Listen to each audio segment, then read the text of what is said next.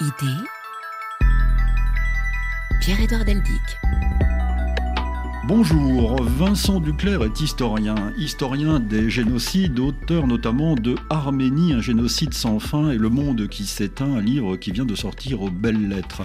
Il est aussi celui qui, de 2019 à 2021, a présidé la commission de recherche sur la France, le Rwanda et le génocide des Tutsis.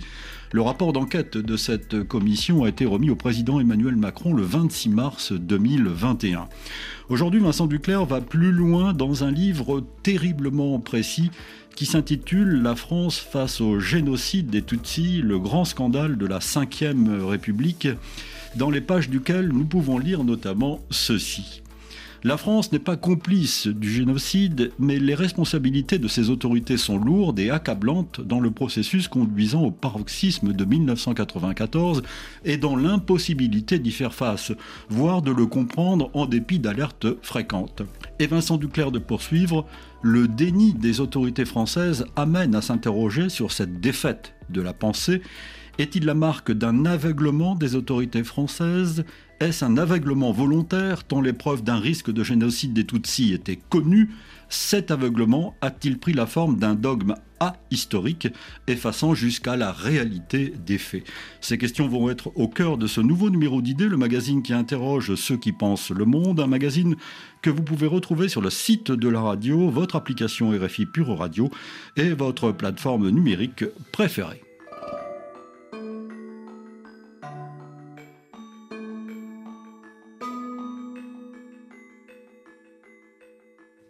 Bonjour Vincent Duclerc. Bonjour Pierre-Edouard Deldic. Merci d'être à ce micro. Je suis ravi de vous accueillir et je dois, comme beaucoup d'autres, vous féliciter pour la qualité du travail que vous avez euh, conduit aussi bien dans ce rapport publié donc en 2020 et qui est disponible en ligne hein, sur viepublique.fr pour ceux que ça intéresse. Et félicitations pour ce livre qui va plus loin et je dois dire qui est accablant. Merci pour euh, votre invitation. Si j'ai choisi justement de, poursuivre, parce que c'est important, hein, euh, c'est pas que le rapport euh, effectivement été insuffisant. C'est que d'abord la, recherche euh, n'est jamais finie, hein, je veux dire, euh, et du reste dans le rapport on appelle à la poursuite de la recherche. D'ailleurs vous dites une connaissance nouvelle est en train de naître. Voilà, c'est ça. Et notamment sur la base des archives que nous avons libérées. Et ça c'est l'État, le, Premier ministre a, a, émis deux dérogations générales pour libérer des, milliers d'archives qui sont à disposition de tout le monde, hein. des archives classifiées qui ont donc été déclassifiées, des archives qui, qui, ne pouvaient pas être communiquées et qui ont fait l'objet de dérogations donc c'est vraiment un matériau considérable que moi j'ai choisi effectivement de, retravailler euh, parce que il me semblait effectivement que tout n'avait pas été dit et qu'il fallait analyser et mieux comprendre. Et donc en fait ce livre c'est à la fois euh, de nouveaux concepts que euh, j'amène pour comprendre finalement comment est-ce que la France, euh, non seulement n'a pas arrêté le génocide des Tutsis, mais a cautionné le régime qui, fabriquait le, génocide, hein, d'une part. Et aussi, euh, si j'ai pu euh, écrire ce livre, qui m'a pris trois ans, c'est parce que j'ai découvert de nouvelles archives, de nouvelles archives qui amplifient encore les conclusions sur les responsabilités lourdes et accablantes. Et ça, c'est la base, du travail de l'historien, euh, à la fois en termes d'interprétation euh, analytique hein, et en termes de sources euh, donc à, porter vers le public. Alors, Vincent Duclerc, remontons le, temps. donc, le rapport La France, le Rwanda et le génocide des Tutsis a été remis à Emmanuel Macron le 26 mars 2021, répétons-le plus de 1200 pages avec beaucoup de notes, beaucoup de sources, évidemment. Ce rapport a été remis le 9 avril au président euh, rwandais Kagame et le 27 mai euh, Emmanuel Macron euh, était à Kigali et on a parlé. Je vous propose d'écouter ce qui s'est passé ce jour-là grâce à une correspondance d'Amélie Tulé. Les tueurs n'avaient pas le visage de la France, elle n'a pas été complice, déclare Emmanuel Macron, mais elle a le devoir de regarder l'histoire en face et de reconnaître la part de souffrance infligée aux Rwandais. En ignorant les alertes des plus lucides observateurs, la France endossait alors une responsabilité accablante dans un engrenage qui a abouti au pire. Une reconnaissance qui passe par le travail de mémoire et la justice. Emmanuel Macron appelle à l'ouverture de toutes les archives et s'engage à ce qu'aucune personne soupçonnée de génocide n'échappe au juge. Reconnaître ce passé, notre responsabilité, est un geste sans contrepartie. Seuls ceux qui ont traversé la nuit peuvent peut-être pardonner. Pas d'excuses directement présentées, mais lors de la conférence de presse qui suit le discours, le président rwandais Paul Kagame se montre satisfait. Il s'agissait d'un discours puissant. Ces mots avaient une valeur plus importante que des excuses. Étape supplémentaire dans la normalisation des relations franco-rwandaises, Emmanuel Macron annonce la nomination prochaine d'un ambassadeur français à Kigali, un poste resté vacant depuis 2015. Ambassadeur nommé donc en la personne d'Antoine euh, Enfray, relations diplomatiques euh, renouées, euh, Vincent Duclerc. À partir de ce moment-là, euh, la vérité a commencé à se profiler. On va euh, reprendre quelques données de votre livre, euh, avec d'abord un rappel historique. Les relations entre la France et le Rwanda sont aussi vieilles que l'indépendance de ce pays. Tout à fait. Alors, juste peut-être pour dire un mot quand même du, discours de la République, bon, c'est un discours, de mon point de vue, très fort parce que il rappelle d'abord qu'un génocide vient de loin, donc il y a justement ce processus. Hein. En fait, un génocide n'existe que parce qu'il y a un processus, si vous voulez. C'est pas uniquement la phase paroxysmique. Euh, la réponse aussi de Paul Kagame et, le fait que, au fond, on installe une nouvelle relation très forte entre les deux pays sur la base de la vérité. Et au fond, il y a une seule vérité, c'est-à-dire que la France, en fait, a reconnu que ce que savaient les, Rwandais, les rescapés, bah, c'était la vérité. Donc c'est un pas, je crois, extrêmement fort. Et, là, il faut saluer l'action du président de la République hein, et son conseiller Franck Paris, conseiller Afrique, là, on a un exemple de, réussite diplomatique, euh, de, paix, de, reconnaissance.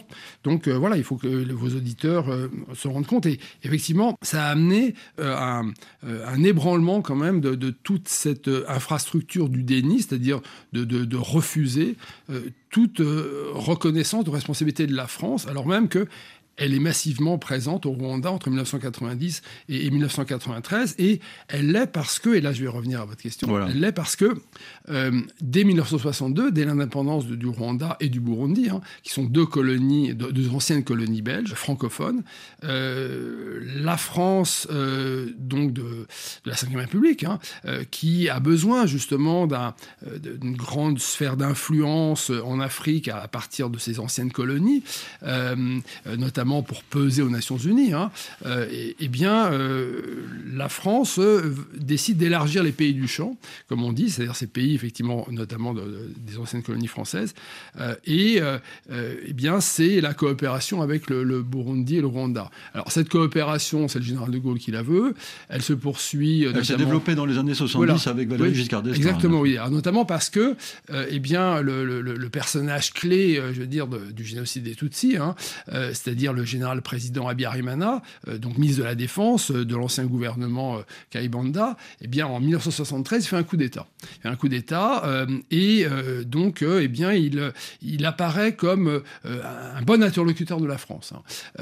et Valéry Giscard d'Estaing donc fait signer un accord. Alors c'est important parce que c'est un accord d'assistance gendarmerie avec l'idée qui, qui, voilà, il faut pas forcément rejeter toute la coopération qui est menée par la France en Afrique. L'idée c'est en fait on développe une gendarmerie nationale au Rwanda pour accroître l'état de droit, pour éviter au fond que ça soit le parti unique, par exemple, qui, fasse la, loi sur les collines. Euh, mais euh, en fait, ce cet accord d'assistance, euh, elle, elle, amène donc une trentaine de coopérants militaires à, s'installer donc euh, au Rwanda sous, le commandement de l'attaché militaire de défense, hein, qui est chef de la coopération militaire. Euh, et puis, eh bien, on, a aussi petit à petit un, renforcement quand même des liens entre la France et, le Rwanda, avec aussi des alertes. Et là, dans mon livre, hein, parce que le rapport ne commençait qu'en 1990, mon livre effectivement commence dès l'indépendance. Et il y a tout un, chapitre euh, euh, que j'ai beaucoup travaillé sur l'affaire des femmes, c'est-à-dire effectivement que vous avez des services de sécurité qui sont déjà on appelle l'état profond, hein, qui en fait se saisissent de jeunes femmes euh, tutsis, euh, dont certaines sont des petites amies des coopérants français, et puis euh, les torturent, les mettent en prison. Et, là, c'est intéressant parce que les États-Unis donc réagissent très violemment parce qu'il y a une des femmes qui est secrétaire d'ambassade en disant bah écoutez, nous on arrête tout si elle n'est pas relâchée. Et la France va céder, au fond, ne va pas faire pression sur le régime Abiyarimana. Et pour Thérèse Pujol, qui est chef de la coopération civile, eh bien là,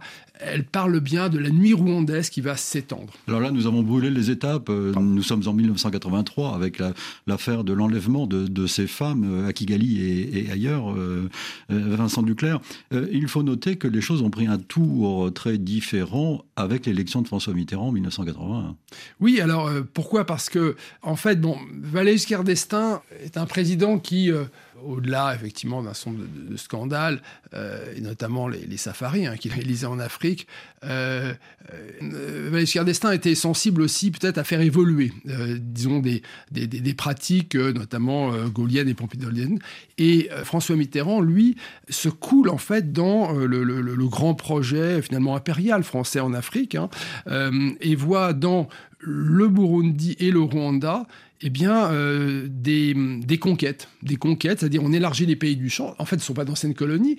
Euh, c'est d'abord les Belges qui tiennent euh, ces deux colonies. Les Belges perçoivent très précisément que au Rwanda, le régime devient absolument terrible, c'est-à-dire une violence extrême sur les opposants et sur les Tutsis.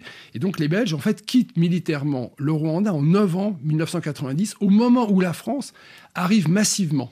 Et puis, il y a un élément très important, euh, c'est euh, la rencontre personnelle entre les deux présidents. Puisque Parce qu'il s'agit là, effectivement, d'une relation personnelle entre deux présidents. Alors, ça peut s'expliquer... Avec une forte demande euh, constante du président rwandais Abiyarimana. Tout à fait. Parce que, alors, Abiyarimana, donc, qui est très intelligent hein, sur le plan diplomatique, se rend compte que grâce à, cette relation personnelle, puisque François, il accueille François Mitterrand au, au Rwanda en 1982, les deux hommes, effectivement, s'entendent bien. Les, les fils aussi, Jean-Christophe Mitterrand et Jean-Pierre Abiyarimana, s'entendent bien également. Donc il y, a, euh, y a une relation qui est, et que pour François Mitterrand, c'est une relation intéressante pour lui parce que c'est différent de la relation qu'on peut avoir avec l'Afrique de l'Ouest où il y a effectivement ce poids quand même de la, de, la colonisation. Et, alors là, c'est des relations, je dirais, un peu plus, euh, fond, pas d'égalité parce qu'il y a quand même un grand mépris, je veux dire, euh, en, France, hein, dans les milieux officiels pour, pour l'Afrique. mais disons que Abiyarimana apparaît comme euh, quelqu'un d'assez simple, en fait, qui conduit sa voiture, qui a une maison, euh, pratiquement un pavillon, euh, un pavillon de la banlieue parisienne. C'est bien plus, hein, il faut le dire. Mais enfin, disons que François Mitterrand, a, en fait, se prend d'affection, et ça, c'est documenté. Hein, c'est pas, moi, je ne raconte pas l'histoire, je la documente. se prend d'affection pour Abiyarimana, et ce qui est fondamental, c'est qu'Abiyarimana, comprenant cela, voit bien effectivement que lorsque l'ambassade de France, par exemple, lui refuse certains matériels matériel militaire, et eh ben, eh ben, il dit ah bah c'est pas du tout ce qui, ce qui m'a été dit à Paris par le président Mitterrand. Et l'ambassadeur ne va pas dire ah ben non mais écoutez euh, ce qui prévaut c'est la règle. Et au fond le président de la République n'a pas à, je veux dire à décider sur une politique de coopération vous voyez. Donc il y a vraiment une relation de président à président qui en fait est une relation politique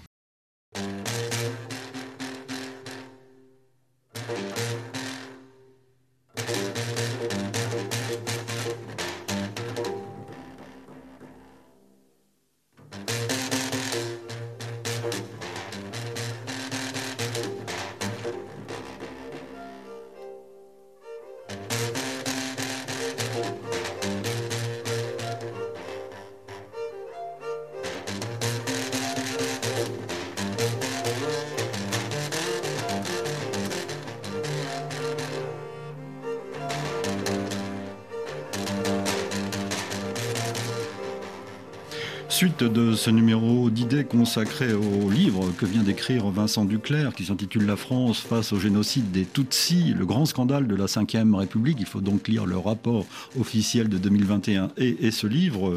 Euh, Vincent Duclerc, pour bien comprendre, il y a une date clé.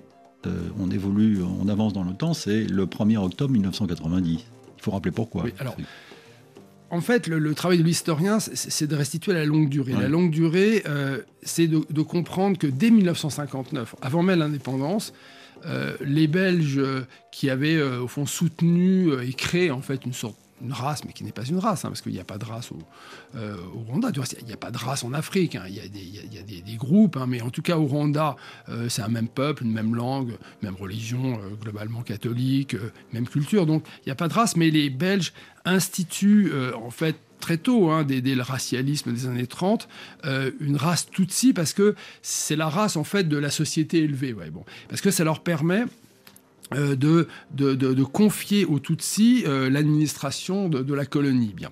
Euh, et puis, eh bien, ceux qui sont moins, évolués socialement, c'est les Hutus, les, font les fermiers, hein, alors que les, les, les, Tutsis sont des éleveurs, donc dans l'imaginaire et, et, même en termes de richesse, être éleveur, c'est plus favorable.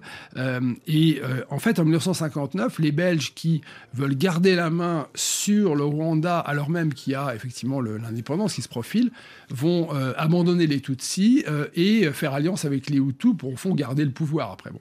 Euh, et, bien à ce moment-là, les Hutus déclenchent en fait le, mot d'ordre d'une révolution sociale, c'est-à-dire que on va effectivement briser la classe dominante pour récupérer ses biens. Mais la révolution sociale est une révolution raciale. Et à partir de ce moment-là, vous avez des séries de massacres organisés, réguliers. En 63, on parle déjà d'un risque de génocide. Hein, et donc presque chaque année, vous avez de terribles massacres qui amène en fait une partie des Tutsis à s'exiler, donc s'exiler en Ouganda, euh, en, Tanzanie et en Ouganda en particulier, se crée donc le Front patriotique rwandais, qui est un mouvement, et là il faut le, souligner, qui est un mouvement qui n'est pas ethnique. Alors c'est vrai qu'il y a de, nombreux Tutsis, de, je veux dire exilés, mais il y a aussi des opposants au général président Abiyarimana. C'est un mouvement politique. Hein.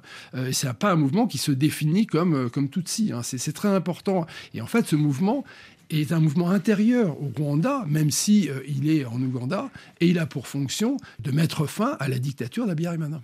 Et donc, et donc, comme Abiyarimana est sourd à toutes les demandes, euh, notamment de retour de ces Rwandais, eh bien, le FPR passe à l'action armée et euh, lance une offensive le 1er octobre qui n'est pas vraiment soutenue par l'Ouganda, hein. ça il faut bien le considérer, et cette offensive, elle est brisée par l'assistance militaire française, hein, qui conseille je veux dire, les, forces armées rwandaises, mais le Rwanda demande euh, l'intervention donc dès le 4 octobre euh, d'unités de combat françaises. Et la France va immédiatement apporter son aide au régime euh, du président Abiyarimana. Et vous parlez, vous, dans votre rapport et dans ce livre, Vincent Duclerc, du début de semaine cruciale. Oui, alors oui, c'est vraiment tout ce nous, malheureusement, à ce moment-là. D'abord parce que en France, euh, la décision euh, d'envoyer des, unités de combat n'a pas de, fondement juridique, puisque l'accord d'assistance gendarmerie ne prévoit pas l'envoi d'unités de, combat. Ces unités de combat, elles sont censées euh, défendre la souveraineté d'un pays face à une agression extérieure. Donc c'est pour ça qu'il faut absolument dire que l'attaque du FPR, c'est euh, l'attaque de l'Ouganda. Alors ce, que l'attaché militaire, le général, le colonel Galinier, dit bien que après enquête, il n'y a pas de preuve du soutien massif de l'Ouganda à l'offensive du FPR. Et puis, qu'est-ce qui va se passer? Il y a deux éléments politiques très importants. Au Rwanda, euh, le président Abiyarimana montre à sa population qu'il a le soutien de la France. Il a le soutien des plus professionnels, des unités de combat, les légionnaires en particulier, ou les troupes de marine. Donc, euh, il, récupère une force considérable et il, permet aussi à son armée de ne plus défendre les frontières nationales, mais d'aller massacrer les Tutsis. et, puis, et puis, juste me termine sur la, question cruciale, c'est en France. Dire, le Premier ministre, qui par l'article 20 de la Constitution détermine et conduit euh, la politique de la France, apprend le déploiement des forces françaises dans la presse. C'est Michel Rocard. Il est totalement écarté. Ce n'était pas effectivement constitutionnel. Alors donc on va euh, reparler de, des questions profondes, graves que pose euh, cette politique de l'époque pour les institutions euh, françaises. Mais va commencer donc en 90 une collaboration, presque une co-belligérance de la France et de Abiyarimana. Vous écrivez, Vincent Duclerc, si au soir du 6 avril 1994, quand se déclenche le génocide des Tutsis et le massacre généralisé des démocrates Hutus, la France n'est plus présente militairement au, Rwanda, à l'exception d'une trentaine de coopérants techniques, dont des membres des forces spéciales. Elle a été en revanche massivement engagée d'octobre 1990 à décembre 1993. Oui, alors elle l'est à, plusieurs titres, c'est-à-dire elle l'est avec euh, cette assistance militaire euh, donc classique, même si euh, elle s'étend à des, à des régiments ultra professionnels qui ne rentrent pas dans le cadre de l'assistance gendarmerie. Alors c'est vrai que l'accord va être modifié ensuite. elle l'est donc à travers l'opération Norrois. Donc l'opération Norrois, c'est ces forces, donc ces unités de combat qui sont qui interviennent donc voilà qui interviennent et qui sont censées parce qu'il faut voir aussi, je veux dire, le, la justification, c'est protéger les ressortissants français. Du reste, il y a des, on considérera que dans le monde, il n'y a pas plus français protégés que ceux du Rwanda, parce qu'il y a quasiment un militaire pour deux, pour deux coopérants. Et puis, il y a effectivement la création donc des DAMI, c'est-à-dire en fait des détachements d'instruction militaire euh, qui sont portés par les forces spéciales, notamment le régiment clé, qui est le, premier RPIMA hein, des troupes de marine, et qui s'installe donc euh, sur euh, la ligne de front au nord du Rwanda pour former l'armée rwandaise, qui elle-même en plus passe de, de, 8000 hommes à près de 30 000 hommes. Et donc il faut former cette armée, et forcément cette armée, elle est d'abord constituée surtout des Hutus du Nord, qui sont les plus, je veux dire, enclins à vouloir liquider les Tutsis, contrairement aux Hutus du, du Sud, qui sont font beaucoup plus euh, tolérants avec les, Tutsis. et, donc cette armée-là, et ça c'est l'attaché de défense qui, l'explique, hein, cette armée-là devient progressivement une, armée de, de liquidation de l'ennemi intérieur. C'est-à-dire que finalement, c'est ça un génocide, c'est lorsque l'on désigne euh, l'ennemi intérieur comme plus menaçant que l'ennemi extérieur. Hein. C'est, le cas de l'Allemagne nazie, où l'Allemagne nazie s'effondre devant euh, l'avancée des, troupes alliées, mais Hitler continue à ordonner que les, trains de déportés soient prioritaires. Vous voyez, donc l'ennemi intérieur, c'est le Tutsi. Donc cette présence française s'est un peu modifiée après les accords d'Arusha. Euh, en 1993, en août 1993. Il y a eu une évolution. Oui. Alors, je précise quand même euh, que euh, les analyses que je, viens effectivement d'évoquer sur l'ennemi intérieur, ce c'est pas effectivement des, concepts ou des savoirs que je plaque comme ça depuis 30 ans après. non, c'est que les alertes pour génocide, elles sont signalées par toute une série d'acteurs en temps réel, vous comprenez? Donc euh, on, sait que ce qui, se passe là n'est pas des massacres interethniques, de toute façon les Tutsis sont incapables de massacrer euh, les, Hutus, hein. euh, mais qu'on est vraiment dans un processus génocidaire. C'est fondamental et c'est documenté, on pourra revenir si vous voulez sur ces questions-là. Donc les accords d'Arusha, alors là, effectivement, ce qui se passe, c'est que les diplomates français, et pour la République, hein, euh, et sa cellule élyséenne, ont bien conscience quand même que euh, le président Abiyarimana est entouré euh, d'extrémistes sanguinaires. bon, ils ne voient pas effectivement aussi le caractère extrêmement trouble et machiavélique quand même du, président Abiyarimana. L'amitié aveugle, hein, c'est clair.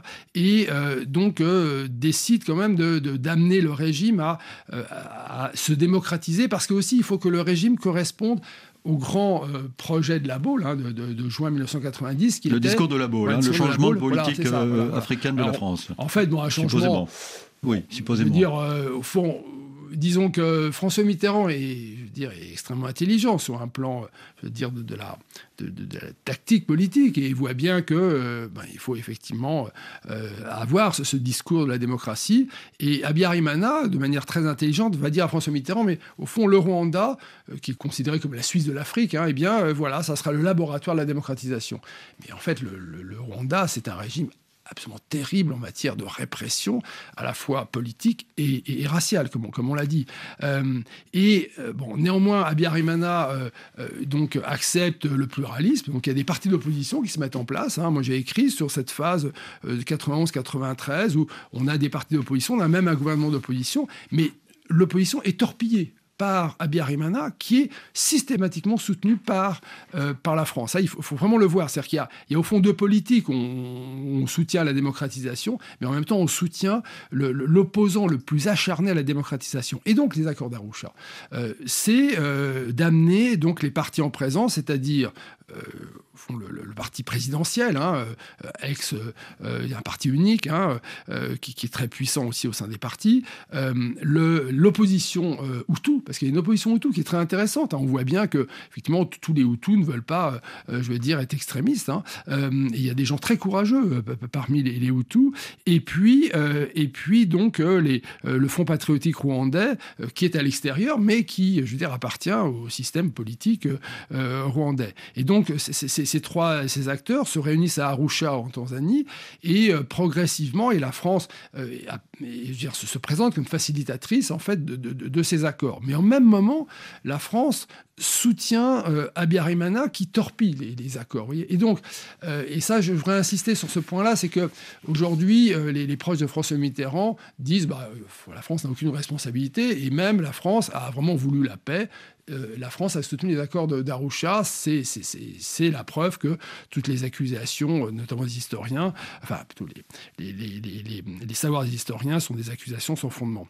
Eh bien non, si on regarde bien, mon livre effectivement euh, traite de manière très très méthodique, les accords d'Arusha ne sont pas respectés par la France. C'est-à-dire que, par exemple, lorsque il y a une première série d'accords avec un cessez-le-feu en, 1992, eh bien, la France, théoriquement, ne pourrait pas euh, continuer à armer les forces armées rwandaises. La France continue. La France continue à traiter le Front patriotique rwandais d'ennemi. Il y a une ennemisation du Front patriotique rwandais, alors même que, on parle de rébellion, vous voyez, la rébellion, euh, alors même que, euh, eh bien, le FPR est, signataire des accords. Donc eh il y a un double jeu. Il y a un double jeu. Alors vous écrivez, par exemple, Vincent Duclerc, la DGSE, dans une fiche particulière du 26 février 1993, refuse, quant à elle, de minimiser l'action du régime en matière de, de, tuerie, euh, mentionnant le rapport de la FIDH, parce que la Fédération internationale des droits de l'homme était venue enquêter euh, à l'époque. Le service analyse les massacres comme un élément d'un vaste programme de purification ethnique dirigé contre les Tutsis la DGSE. Ouais. Alors, c'est là où. En février 1993. Et c'est là où je pense que euh, les auditeurs et, les Français doivent savoir qu'il y avait en France, parmi les agents de l'État, euh, l'attaché militaire de défense René Galigné, euh, chez des diplomates, on a parlé de, l'actuel ambassadeur de France, Antoine Anfray. Antoine Anfray, c'est en 1991 un rédacteur, il est rédacteur diplomatique à Paris sur le Rwanda.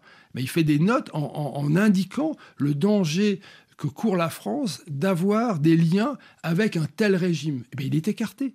Et là, il faut saluer le président de la République qui décide effectivement, en fait, de le réhabiliter, de dire Antoine Onfray, il y a 30 ans, eh bien, il avait vu juste et on a besoin de diplomates qui voient juste et il est nommé aujourd'hui à Kigali où il fait un très, très, bon travail. Donc, euh, vraiment, la force, je veux dire, de la société civile française, des agents de l'État, elle, est considérable.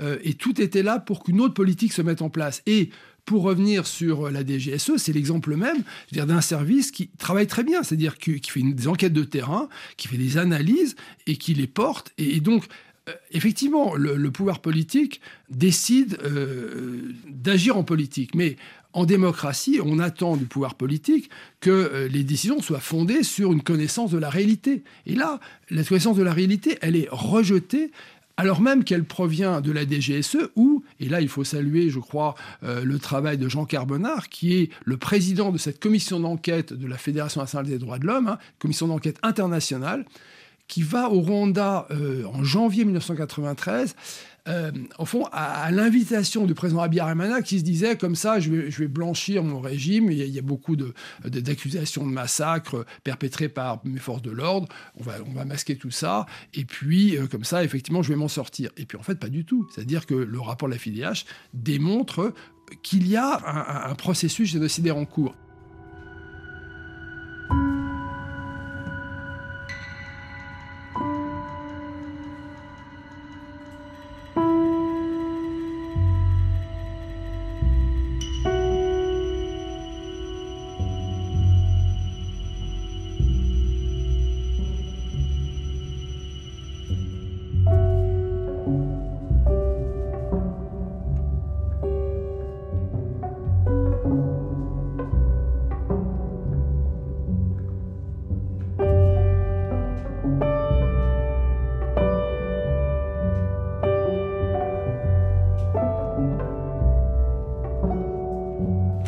Suite de ce numéro d'idées en compagnie de Vincent Duclerc, nous parlons de son livre La France face au génocide des Tutsis, le grand scandale de la Ve République, euh, survient alors euh, le sinistre 6 avril 1994, euh, Vincent Duclerc, et le début d'un génocide du 7 avril au 4 juillet avec l'entrée des, troupes du FPR à Kigali, quelques un million de, victimes, Tutsis et les opposants politiques comment réagit à ce moment-là la France? Que vous expliquez dans ce rapport et dans votre livre est assez accablant parce qu'il y a une tentative de nier même ce qui est en train de se, dérouler, c'est-à-dire un génocide. Alors c'est vrai qu'on est là devant, et tout ça est documenté, hein, encore une fois, c'est les conseils restreints de défense. Le conseil restreint de défense qui fait suite donc à l'attentat contre l'avion du président euh, l'attentat, donc euh, il n'y a pas de preuve matérielle attestant euh, de la responsabilité des extrémistes Hutus. Mais en fait, toutes les analyses, y compris celle de la DGSE, montrent qu'il s'agit d'eux, en fait. Qu'il s'agit d'eux. Et notamment pourquoi? Parce que bien qu'extrémiste, était en train de caler, c'est-à-dire que il était prêt finalement à, renoncer à une partie de son pouvoir et à, euh, à poursuivre la mise en place des institutions euh, décidées à, Arusha. Bon, il bloquait beaucoup, mais là, semble-t-il, euh, il apparaissait comme voilà comme comme le maillon faible éliminé par son entourage, hein, et on, pose la question aussi de sa, veuve, hein, Birimana. Euh, donc euh, voilà, l'idée que le FPR ait, détruit l'avion euh, est difficile à concevoir, notamment parce que, et ça c'est l'enquête des juges Pou et Trévidic, mhm. hein, très belle enquête, hein, ils sont déplacés sur place et ils ont montré que les missiles qui ont détruit l'avion hein, avaient été tirés du camp militaire de, la principale base donc des forces armées rwandaises. donc il était difficile quand même d'introduire des missiles par le FPR. Donc voilà, donc voilà, il faut aussi dire que quand on collecte les sources, eh bien, on se dirige vers les extrémistes euh, Hutus. Et donc, euh, comment réagit la France? On le voit au Conseil de défense. Eh bien, il y a des déclarations euh, du chef d'état-major des armées disant, ben voilà, ça y est, les Tutsis vont massacrer les Hutus. Donc, vous voyez, on a l'idée que, au fond, l'ennemi c'est le Tutsi. Alors, euh, et puis ensuite, donc, qu'est-ce qui se passe? Alors même qu'en avril, vous voyez, à partir du, du, du, 12 euh, avril, par exemple, la journaliste de RFI, euh, Madeleine Moukamamao, donc, dans le Parisien libéré, dit, hein, et c'est donc une journaliste de votre antenne, hein, qui dit... Bien informée. bien informée, qui dit c'est un véritable génocide. Jean-Pierre Chrétien, à la fin du mois d'avril, écrit euh, ce grand texte dans Libération sur le nazisme tropical. Et pourquoi? Parce qu'en parlant de nazisme, il dit il y a un État criminel qui met en œuvre un vrai génocide. Et donc, tous ces éléments-là sont documentés euh, et pourtant euh, la France, euh, donc notamment aux Nations Unies, avec un soutien objectif des Américains qui ne veulent pas non plus qu'on parle de génocide, parce que parler de génocide, c'est amené à une intervention, mais globalement... Il a fallu, il a fallu euh, juin 1994, le 8 exactement, pour que l'ONU reconnaisse qu'il y, a, qu'il y avait, qu'il y a eu un génocide euh, au Rwanda. Mais en la résolution 929. Euh, Absolument, et qui est très importante. Hein.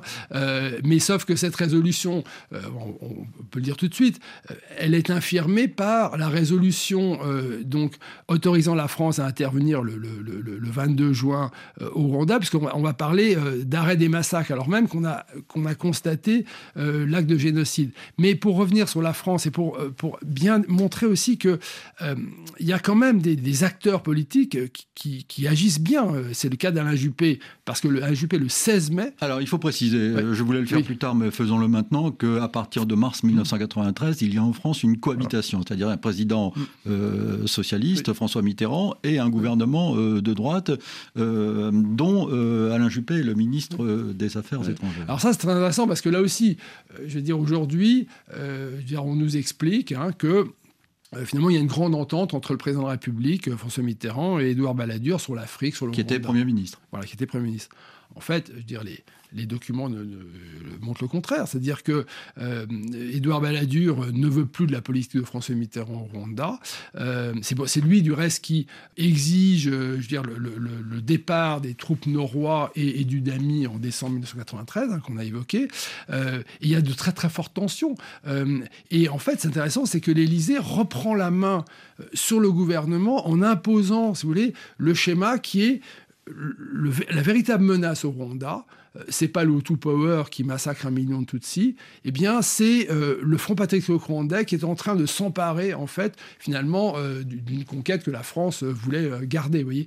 Et, on le voit à travers la manière dont Alain Juppé courageusement hein, reconnaît le génocide des Tutsis le 16 mai à Bruxelles, mais ensuite au fond, d'une certaine manière, sous l'emprise, hein, de mon point de vue, euh, de, de l'Élysée. Hein, fait marche arrière. Hein. Fait marche arrière, hein, va parler ensuite des génocides, euh, parce que on lui dit, mais attention, euh, la plus grande menace, c'est le FPR. Vincent Duclerc, Patrick de Saint-Exupéry, le journaliste Patrick de Saint-Exupéry, est venu dans cette émission plusieurs fois, notamment quand il a écrit L'inavouable, qui était le récit de ces trois jours terribles euh, au pied et sur la colline de Bicessero, qui résume euh, finalement en elle-même la relation entre la France et le Rwanda. Il faut rappeler que pendant trois jours, euh, les militaires ont assisté sans pouvoir agir au massacre de, centaines de, de, Tutsis euh, sur cette colline. Ils l'ont constaté le 27 juin précisément. Ils n'ont pas pu intervenir. Ils sont intervenus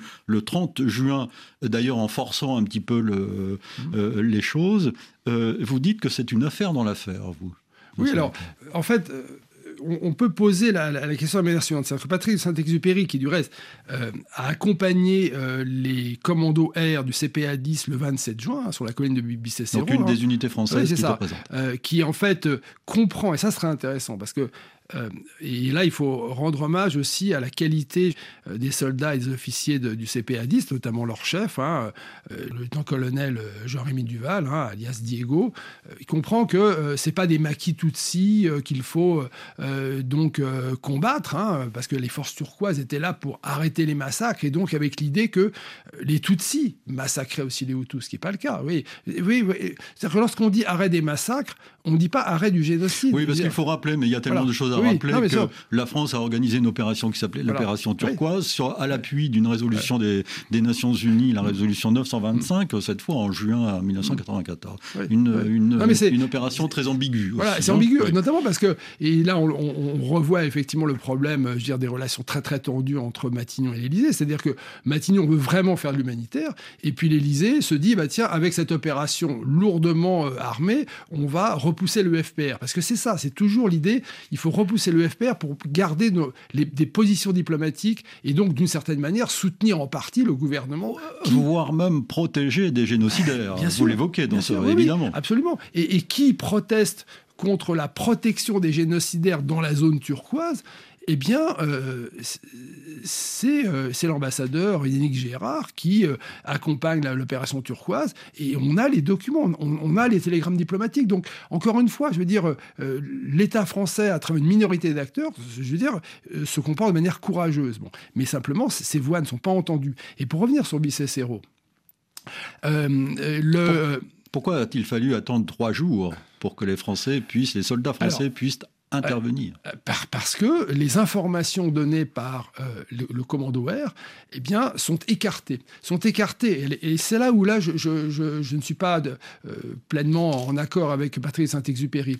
Effectivement, le commandement turquoise ne donne pas l'ordre d'intervenir dès le 27 et il faut attendre le 30. Et le 30, comme vous l'avez bien dit, au fond, l'objectif n'était pas de venir sauver les, les, les rescapés de Bicessero et c'est notamment le, le GIGN, hein, le, dont le gendarme Thierry Prugnot, euh, et puis un régiment d'élite, le 13e RDP, qui euh, en fait vont suivre euh, donc une piste et redécouvrir d'une certaine manière ce qu'avait découvert donc Duval trois jours plus tôt. trois jours mmh. plus Et en fait, Soyons clairs, euh, c'est vrai que le commandement, euh, c'est intéressant parce que si on regarde, il faut regarder les choses de très très près. Le, chef de l'opération turquoise, le général Lafourcade, dès le, dès le 27 et le 28 juin, sait bien que ce sont des, euh, des pauvres Tutsis qui sont menacés de mort par les tueurs Hutus qui viennent de Kibouyer. Et, certains, et certains sont déjà morts. Ça.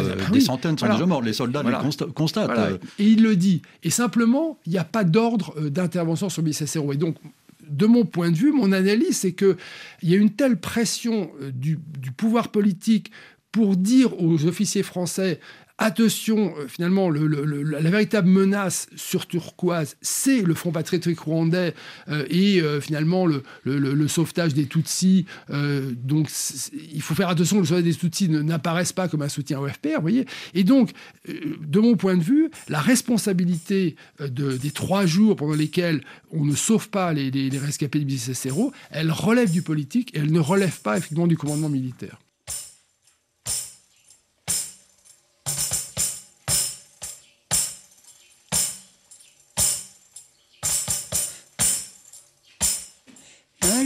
Feito umuvandimwe witwaga habarurema. Nuko jenoside icyenda na kanira muhitana.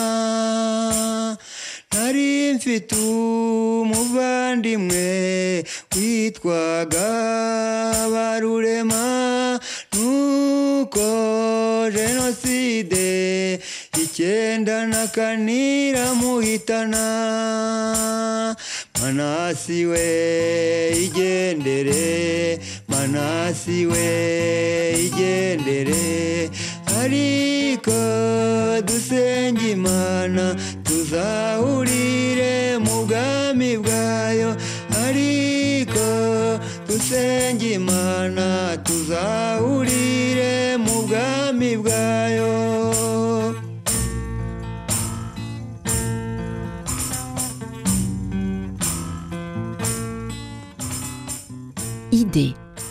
Nous venons d'écouter The Good Ones, un groupe de musiciens paysans rwandais qui a souffert du génocide. Ils viennent de chanter Mon frère, ton assassinat a laissé un trou dans, nos cœurs, une chanson profonde.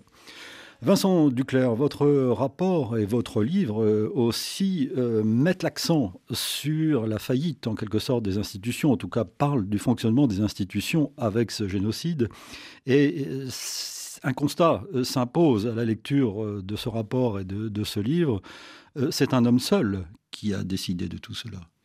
C'est un homme seul, mais doté d'immenses pouvoirs. Hein, le président de la République. République. D'immenses pouvoirs, doté euh, d'état-major. Alors c'est vrai que l'Élysée... Avec son état-major particulier. Voilà. Alors son état-major particulier, on peut dire son état-major diplomatique. Hein. D'abord, euh, je veux dire, tenu par euh, son fils, hein, Jean-Christophe Mitterrand, euh, puis écarté au profit d'un diplomate professionnel, Bruno Delay, travaillant étroitement avec l'état-major particulier. Et donc, en fait, ce, ce, système qui est totalement dévoué au président, dire le président donne des ordres, hein, c'est, dire, le, les agents de l'État ne sont pas factieux, c'est-à-dire qu'ils ne décident pas à la place du politique, ils suivent les ordres du politique, ils peuvent être des ordres à la voix, d'où par exemple la demande du ministre de la Défense, Pierre Jox, que les ordres à la voix disparaissent et que tout soit écrit, ce qui effectivement vaut en fait une disgrâce à, euh, Pierre Jox. On l'a documenté à travers aussi des, éléments qu'il a laissés dans ses archives. Et en fait, ce système, euh, il est extrêmement puissant, au point, et, c'est ce que je développe dans le livre, au point que euh, l'Élysée, non seulement décide exclusivement de la politique menée au Rwanda, la politique militaire, la politique financière, etc. Rappelons-le, hein, des, relations de président à président. président à président. Alors que, je veux dire, rappelons aux Français que, je veux dire, il y a euh, d'abord, c'est le gouvernement qui détermine et, conduit, la, politique. qui a un ministère des Affaires étrangères, un, ministère de la coopération, un ministère de la défense, euh, un chef d'état-major. Le, le, président de la République est chef des armées, certes, mais le chef opérationnel, c'est chef d'état-major. Tous ces gens-là sont écartés. Toutes ces institutions sont écartées. C'est pour ça que dans mon livre, je suis très sévère sur les illégalités que l'on constate donc à travers l'affaire rwandaise. Et en fait, écarté au profit, de l'Élysée, de la présidence de la République. Euh, or, euh, rappelons que la présidence de la République euh, n'est pas un pouvoir opérationnel, c'est-à-dire que le suivi des opérations ne se fait pas par l'Élysée, mais par le chef d'état-major. Celui-ci est écarté au profit donc de, l'état-major particulier, c'était que des conseils militaires, mais qui décident sur le terrain. Et là, on peut parler de laboratoire, euh, je veux dire, euh, avec, euh, présidentiel. Avec la négation de la réalité des faits ah documentés par les militaires, les diplomates, les associations, les journalistes au Rwanda. ça, c'est très juste ce que vous dites, c'est que l'addition, je veux dire, de, cette compromission quand même politique et des institutions avec la négation euh, de, la réalité même des faits documentés par l'État, euh, donc à travers ses agents, amène à quoi? Amène à ce que la France cautionne un régime qui prépare un génocide. Et c'est pour ça que c'est le grand scandale de la Ve République. Vous écrivez La raison d'État, impliquant d'user d'une autorité sans contrôle, permettait de s'affranchir de contraintes et de valeurs de la vie démocratique. Là, c'est la fameuse raison d'État, dans laquelle on met tout et n'importe quoi. Oui, mais la raison d'État, on, l'a elle était indispensable pour imposer cette politique que, la, à la fois que les, que les institutions, que la Constitution et la connaissance des faits devait rejeter. Et donc, lorsque vous avez le, risque, je veux dire, d'avoir tous ces garde-fous qui, qui, viennent empêcher votre politique, eh bien, vous imposez par la raison d'État. Et la raison d'État, je veux dire, elle se mesure au sort de ceux qui euh, euh, donc sont des dissidents. Euh, Pierre Jox, je veux dire, perd tous les arbitrages, probablement quitte le gouvernement prématurément, hein, donc avant l'arrivée d'Edouard Balladur. je veux dire, on a parlé du rédacteur Rwanda, Antoine Anfray, il est écarté de la direction d'affaires africaines et malgaches après une évaluation de son chef qui est absolument terrible, hein, et nous on a retrouvé ces documents-là, vous voyez.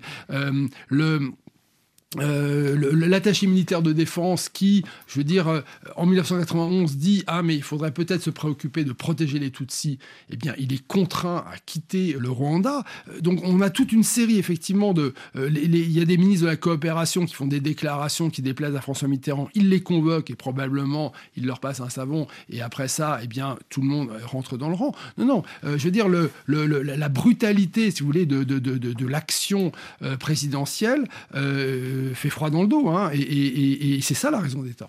Est-ce que les choses ont changé? Je veux dire, est-ce que le mécanisme de, décision euh, a changé euh, face euh, à l'Afrique? Le contexte est très différent aujourd'hui, mais les institutions de la Ve République sont les mêmes et les prérogatives du président similaires.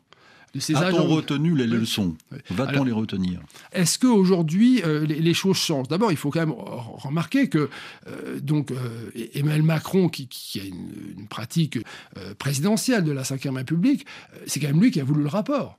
Euh, donc, euh, je veux dire, c'est assez courageux d'une certaine manière parce que, euh, au final, on, montre ce que peut amener une hyper-présidentialisation de, la République. République. Je pense que, je veux dire, l'état-major particulier un rôle, mais qu'aujourd'hui, le chef d'état-major des armées, euh, je veux dire, est, conforté dans, son autorité. C'est-à-dire ce qui s'est passé en 1990-94, eh bien, euh, de mon point de vue, ne peut plus se passer parce que euh, il y a quand même toute une série, je veux dire, de, de, de, chaînes de contrôle, de contre-pouvoirs, de, soucis aussi de, la connaissance. Hein. Les, les, les, militaires, je veux dire, sont, amenés à, à, travailler méthodiquement leur dossier. moi, dans le, dans le rapport, dire, on voit quand même comment le et dans mon livre hein, euh, comment les nombre de militaires sont extrêmement compétents et courageux quoi. Il faut il faut le dire. Et, de ce point de vue là, il me semble que euh, les leçons commencent à être tirées, mais tout le travail que l'on fait, je vous remercie pour votre invitation